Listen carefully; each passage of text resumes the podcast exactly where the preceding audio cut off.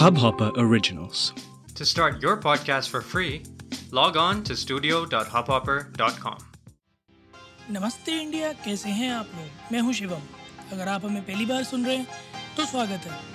इस शो पर हम बात करते हैं हर उस खबर की जो इम्पैक्ट करती है आपकी और हमारी लाइफ तो सब्सक्राइब का बटन दबाना ना भूलें और जुड़े रहे हमारे साथ हर रात साढ़े दस बजे। नमस्ते इंडिया।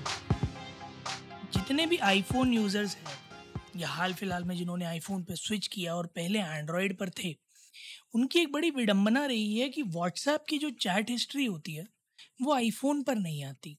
तो आईफोन पर आपको फ्रेश अकाउंट जैसा ही फीलिंग आती है और हर किसी से एकदम नए सिरे से बात करनी पड़ती है। हालाँकि आईफोन से एंड्रॉयड में चैट चैट हिस्ट्री जाने का प्रोविज़न था बट वैसे वर्षा यानी कि एंड्रॉयड से आईफोन में आने का प्रोविज़न नहीं था। बट अब व्हाट्सएप ने ये प्रोविज़न भी दे दिया है।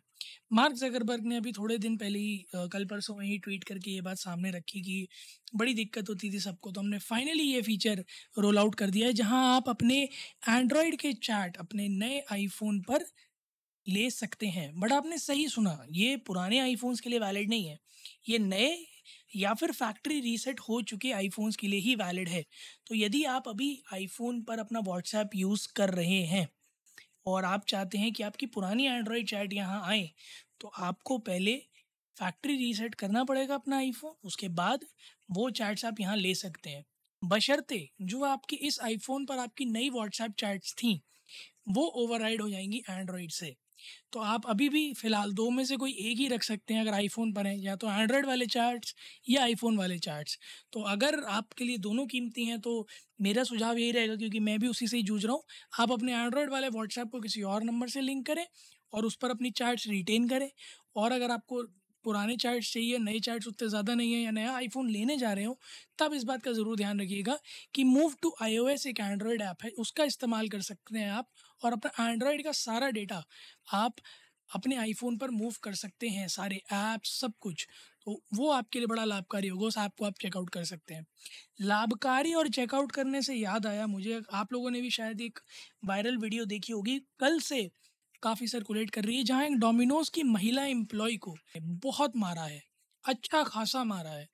कारण अभी तक स्पष्ट नहीं हो पाया है, जो रूमर्स निकल कर आ रहे हैं, जो अनक्लियर इन्फॉर्मेशन है अभी तक, उसके हिसाब से कि वो चार लड़कियाँ किसी गैंग को बिलोंग करती हैं, वो वहाँ खड़ी हुई थी आसपास में और उनकी, इस विक्टिम की नज़र उन पर पड़ी, उनको लगा वो घूर रही है और उसके बाद उन्होंने मारपीट चालू कर दी। इस पूरे वीडियो में एक बड़ी मज़ेदार चीज़ है, एक फ्रेज़ है जिस पर हर कोई एम्फोसिस कर रहा है और मैं भी थोड़ा सा एम्फोसिस करना चाहूँगा। जब उस विक्टिम ने यह कहा कि मैं पुलिस को बुलाऊँगी तो उन चार लड़कियों में से किसी एक ने कहा हाँ हाँ बुलाओ गो कॉल पुलिस आप आलम देखें, देश में लॉ एंड ऑर्डर का ये मध्य प्रदेश के इंदौर की घटना है। जहाँ पर सरेआम किसी को मारा पीटा जा रहा है, औरतें औरतों को मार रही हैं, वो भी झुंड बना के मार रही हैं, गैंग चल रहा है वहाँ पर, और वो अपनी वीडियो खुद ही रिकॉर्ड करके वायरल भी करवा रही हैं। सिर्फ़ और सिर्फ़ ये स्थापित करने के लिए कि हम एक गैंग है। आसपास खड़ी जनता सिर्फ़ शक्लें ताक रही है, कोई उस लड़की की मदद के लिए आगे नहीं आ रहा। और जब वो लड़की ये कह रही है कि मैं अपने कानूनी अधिकारों का प्रयोग करूँगी तो उसे उस गैंग की एक लड़की कह रही है कि हाँ हाँ जाओ, पुलिस रिपोर्ट करो। कहने का मतलब ये है कि लॉ एंड ऑर्डर से डर ही नहीं है। कहने का मतलब ये है कि जो इतनी हेल्पलाइन महिलाओं की सुरक्षा के लिए बनाई गई थी, उन सबको ताक पे धर दिया खुद महिलाओं ने ही।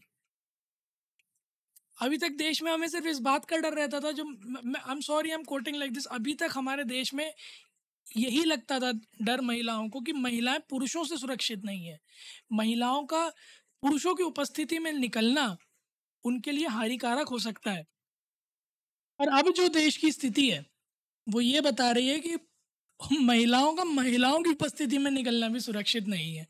क्योंकि इस तरह की घटनाएँ सीधे तौर पर सामने एक ऐसा रूप हमारी सोसाइटी का लाकर खड़ा करती हैं, जहाँ ये बात बिल्कुल हर एक हर एक कोण से सिद्ध हो जाती है कि जैसा कि सुपरमैन जी ने भी कहा था कि with great power come great responsibility मैं बस वही चीज़ें एड्रेस करना चाहूँगा कि कुछ लोगों को ऐसा लगता है कि जेंडर इक्वालिटी के नाम पर उनके हाथ में एक ऐसी तलवार आ गई है जिससे वो अपनों का भी गला काट कर एक तरफ़ रख सकते हैं।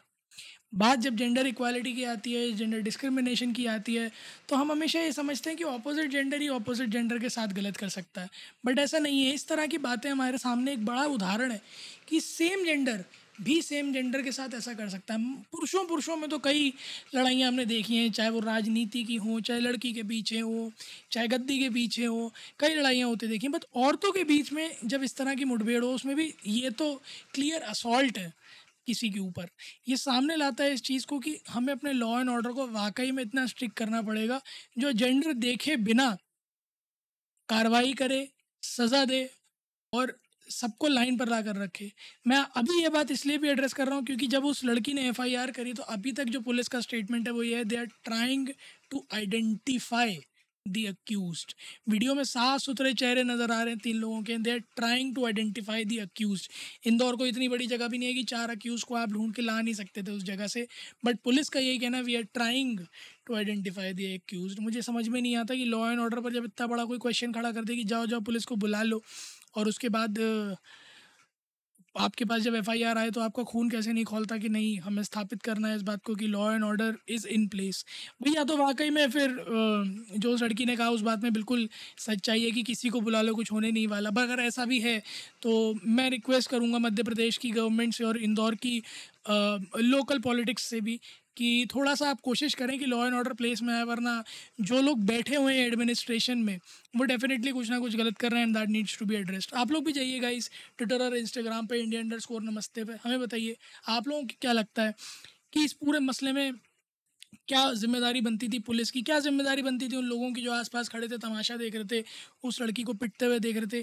क्या ज़िम्मेदारी बनती है नागरिकों की, जिन्होंने ये हरकत करी? उस गैंग की, जिन्होंने ये हरकत करी और कितना सही है ये। किसी को सरेआम भरी दोपहरी में डंडे, लाठी, हाथ, पैर घूसे से मारना और ये कहना, जाओ जाओ, पुलिस को बुलाओ। क्या इतनी बेफिक्री वाकई में हिंदुस्तान का असली चेहरा है या फिर ये सिर्फ़ कुछ लोगों के पास जो पावर है, पोजीशन है और पुलिस का साथ है?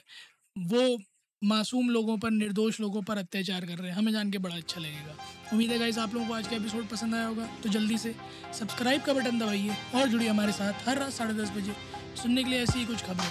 तब तक के लिए नमस्ते इंडिया।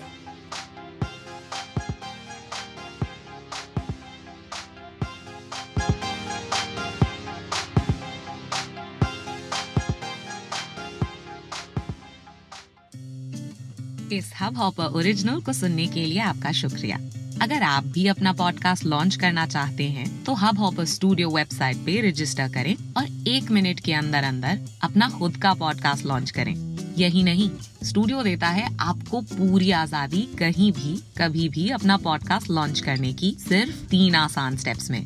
तो साथ में अपना पॉडकास्ट शुरू करने के लिए तैयार। Just hop on Hub Hopper simply content